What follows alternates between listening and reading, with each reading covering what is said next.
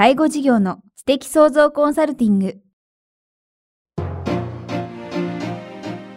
ポッドキャスト介護事業の知的創造コンサルティングでは、介護事業サービスを充実させるヒントはもちろん、介護事業特有のマーケティングや数字を具体的にするアカウンティングの知識を身につけていただける番組です。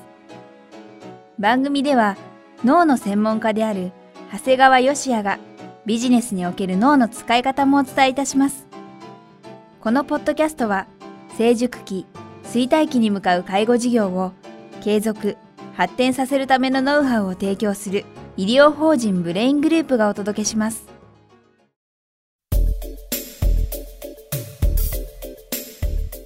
皆さんこんにちは。番組インタビュアーの早川洋平です。介護事業の知的創造コンサルティング、今日は第59回をお届けします。長谷川さん、よろしくお願いします。よろしくお願いします。さあ、これまでですね、質問をかなりいただいてましたので、質問についてお答えいただきました。今日は少し、趣向を変えて久々に、本の紹介。そうですね、今回はですね、本の紹介をさせていただきます。さあ、どんな本？これはですね、当然なかなか医療介護系の方で知っておられる方はいないかと思うんですが、はい、経営者の中ではですね、この経営コンサルタントでとても有名なですね、石原明先生という方がおられるんですが、はい、僕はこの方をですね、自分の勉強会に呼ばせていただいたこともあるんですが、話もとても面白くてですね、はい、ただその話の元になっている本になるんですが、はい、この営業マンは断ることを覚えなさいという本を今日はお勧めしたいと思います。これすごいタイトルですね。いや、これね実は正直ですちょっと刺激強いですよね。でこれ特にですね、我々医療介護の人間からするとですね、大体まず営業マンという言葉自体にもまず一つ拒否反応があるわけですよね、でさらにそれであるだけでもないのに、さらに断ることを覚えなさいって、我々の業界って基本的に断るなんてことを考えない業界ですから、なんか二重に拒否反応を示してしまうような表題ではあるんですが、もう目にハテナがいっぱい出てきて、なんかスパークしそうですね。ただ内容はですね、もう本当に僕は医療介護の世界でも十分参考になるというか、どちらかというと医療介護こそこれは使えるんではないかという内容です、で特にですね、一般のビジネスの方っていうのはある程度マーケティングなんて言葉は通常の言葉で出てくると思うんですが、我々はまずこんな言葉自体出てこないわけですね、日頃は。でそういった業界の中でですね、マーケティングって何その言葉なんていうような方にもですね、最初の取っかかりとしてはとってもおすすめですね、この番組でもね、そのプロダクションアカウンティングと並んでマーケティングっていうのは一つのコンセプトになってますからね。そうなんですよ。だからこの石原先生のこの本を読むとですね、これマーケティングっていうのはもう業種が違ってもですね、同じなんだなってことは感じますね。業種が違っても。そうなんです。だから我々はすぐ自分たちの業界は医療介護の業界だっていうふうに勝手に他の業界とは違うような目で見てしまうんですが、はい、これはもうラーメン屋さんだろうがですね、美容院だろうがですね、もうどんな職種であろうがですね、もうとにかくですね、どこにもその業種の違いっていうのはあくまで商品やサービスの違い、いわゆるプロダクションの違いだけなんですね、だから、ラーメン屋さんが売ってるもの、美容院が売ってるものと同じように医療介護で売ってるものは違うんだけど、じゃあそれをどうやってお客さんに買っていただくかというノウハウ、いわゆるマーケティングはですね、これ全く同じなんだなってことが理解できるんですよね。これ例えばどんなことが？そうですね、本の中でですね、例えばお客様は売れてる営業マンから買いたいんですみたいなことですね、これなんかはですね、要するにラーメン屋さんなんかで言えばですね、はい、並んで入るラーメン屋さんとですね、流行ってないラーメン屋さんでいつでも入れるということ、どっち入りたいですかと一緒なんですが、確かにそれはですね、我々病院なんかのクリニックではですね、介護施設なんかでもですね、もうガラガラなところを使いたいかというと、やっぱり人気があって街があるようなところを皆さん使いたいんですよね、はい、だからもうこのあたりはもう変なし、ラーメン屋さんとですね、医療介護の世界一緒にしちゃいけないんですが、もう利用される方の気持ちとしては一緒なんですよね、やっぱり流行ってるとこ使いたいという。そうか、確かに今長谷川さんがおっしゃるまで、正直その営業マンっていうキーワードに僕も引っ張られて、はい、どう介護事業に関係あるのかなと思ってたんですけど、大いに関係ありますね。大いに関係あるんですね。で逆にこの本の中にはですね、要するにお客様としてはですね、逆に営業する人があんまりペコペコペコペコですねされても、これはもう逆効果であるよっていうことなんですね。逆効果だからペコペコすりゃいいってもんじゃなくてですね、ある程度毅然とした態度で対応すればですね、これはですね、こうお客様からするとですね、この人はこれはすごくこう情報提供にとってとっても必要な方であり、専門家であるというふうに映るんですね。ですからこれこそ我々医療介護の業界なんかだと、例えばこうサービスを使っていただくですね、例えばケアマネージャーさんたちなんかにあまりペコペコしちゃうとですね、かえって信用を失ってしまう。確かに。だから決して横柄な態度を徹底していけというわけではなくてですね、こうある程度毅然とした態度でですね、情報提供に徹すればですね、やっぱり向こうとしてはですね、やっぱりそれなりのこう専門家として映るもんですからね。ですからもう逆に言うと、こちらにですね、こう交渉の主導権を握ることができるんですね。やっぱりどんなにいい仕事をしていても、その何でしょう、自分の出し方というか、伝え方っていうのを間違えるともったいないですよね。本当にもったいないんですよね。だからとてもいいサービスをしているのにですね、かえってペコペコしちゃうとですね、これがかえってマイナスになってしまう。でこれ実はそれと同じ態度と同じことでですね、値段もそうなんですよね。例えば値段ってこの石原先生の本の中にはですね、値段に関しては下げるより上げなさいよ。上げるですか？そうなんです。だからお客さんにですね、どんどん値段を下げていけばそれでいいかっていうと、逆に言うとですね、どんどん下げていくとですね、お客様側からするとですね、これ本当はもっと安くできるんじゃないかって逆に疑われちゃうんですよね。信頼感もなくなっちゃう。そうなんです。だから逆にですね、このうちのサービスは申し訳ないんですが、他のサービスはやや高いですと、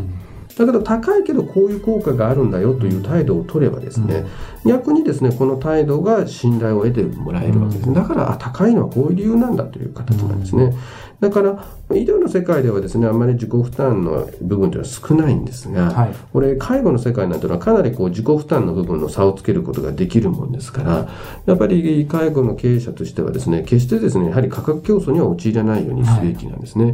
だから逆にサービスの内容や質に自信があればですね、かえって値上げをすることでですね、集客する数が増えるということは我々も実は経験しています。実際うちの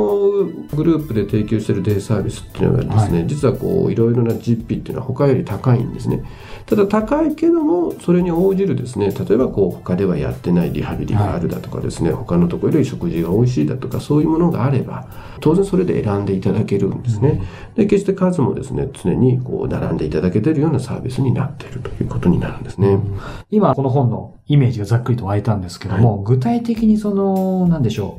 う、ステップみたいなものっていうのはあるんですか？そうですね、このステップがですね、本当に我々介護職に、とても勉強になるんですが、4つの段階に分けてるんですね。4つ。はい。まずマーケティングっていうのはですね、まずお客様を集めなさい、いわゆる見込み客、いわゆる自分のところのサービスに関心がある人をまず集めなさい、要するに不特定多数の方にですね、アプローチしてもダメですよって、まず見込み興味のある人だけまず集めなさいよ。で2つ目がですね、この集まったお客様、いわゆる見込み客の方にですね、興味を持ってもらうために情報を提供してですね、いわゆる教育していくわけですね。でその結果3段階目でですね、初めてそこでサービスを販売、いわゆる契約してもらうんですね。そうか、僕らなんか恥ずかしながら普通にいきなり販売 したくなっちゃいますよね。そうなんです。それも不特定なことなんですね。そうするとものすごく効率が悪い。だから販売する前に集客して見込み客の方に情報提供するという段階を必ず踏んだ方がいい。で販売をした後にですね、そのまま売りっぱなしじゃなくて、さらに、お客様をフォローしてですね、さらにリピートして、さらに新しいものを購入していただけるように顧客化するという、この4つの段階が大事なんですね。4つのステップで行うマーケティングということですね。そうなんですね。だからこれはですね、こういうのは実は一般的な企業さんなんかだと知らんうちに会社としてですね、仕組み化されてるところが多いわけなんですが、これはですね、医療介護なんかの世界はこういうことが全然ないもんですから、もうそれこそですね、無理やり担当を決めてですね、もう経験も知識もないものがですね、ただ営業に行ってこいなんて言われてですね、で成果が上げられなくて、お前全然営業センスがないからクビだみたいな感じになってるような方もいるんですね。ですからこの石原先生の本の中ではですね、実はこのその段階っていうのはですね、これはですね、営業マンじゃなくて、法人、いわゆるグループ自体が全部やることなんだよ。だからお客さんを集めてその人たちに教育をするっていうのは、これはもうグループ法人がやることだよ。で最後の契約するところはさすがに営業マンがやるんですが、さらにその後のフォローっていうこともやっぱりグループと法人がやるんだよと。そうするとですね、こう営業をやってるものもですね、効果が出るもんですから、でなんとなくこう自分一人でやらされてるっていうやらされ感がないんですね。なんとなくこう法人全体が自分の営業のためにお客様を集めている、で見込み客の方の情報提供もやってくれる、でそこに自分が販売して契約をするんだって、さらにその後のフォローも法人がやってくれるっていうとですね、当然成果も上がりますし、スタッフ自身も要するに結果が出てこればですね、自信もつながっていって成長になっていきますし、こんなみんなが自分のことを応援してくれるような法人ならこう頑張ってこれからも定着していこうかななんていうこう本当にいろんな効果が、営業効果も出てくるし、その営業の担当のものもどんどん成長していくという意味ではですね、これを実践していくととても現場にとってはいい効果が出てくると思いますね。日頃皆さん経営に携わっててなかなか本読む時間ないと思いますけど、そういう方だからこそぜひこの本を読んでいただきたいですね。特に介護系の方がですね、この本を手に取るにはちょっと勇気がいるような題名なんですが、ただこの本自体はですね、そんな最近の本ではなくてですね、やっぱりこう、随分前に出た本なんですが、ずっと読み伝えられていてですね、で最近はもう文庫化されてますので、僕はですね、今こうちょっとこう題名なんかをですね刺激的にしてこう一瞬売れるような本に手を出してですね、あまり参考にならないというよりもですね、こういうこう昔からこうもう時代がこうちゃんと評価してきたようなですね、こういう古典というには大げさなんですが、そういう本をじっくり読まれた方がですね、僕は当たり外れが少ない、その中ではもうピカイチの本だなと思ってます。流行り廃りでの普遍の心理みたいなものが書かれてますよね。そうですね、全然古さを感じないですね。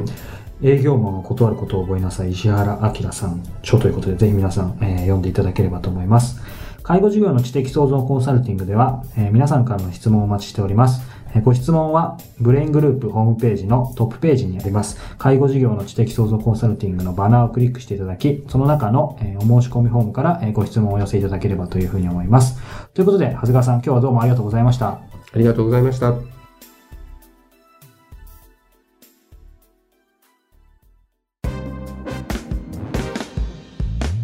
今日のポッドキャストはいかがでしたか？番組では長谷川義也への質問をお待ちしております。質問は株式会社在宅のウェブサイトにあるお問い合わせフォームからお申し込みください。サイト URL は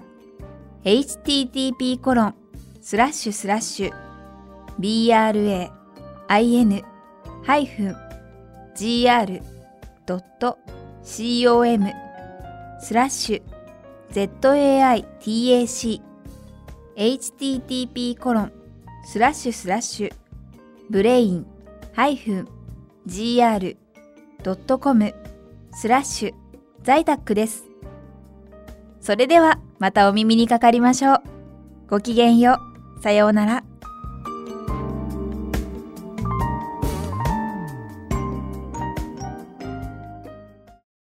この番組は提供、医療法人ブレイングループ、理事長、長谷川義也、プロデュース、キクタス、早川洋平、制作協力、若菜はじめ、ナレーション、清水夏美によりお送りいたしました。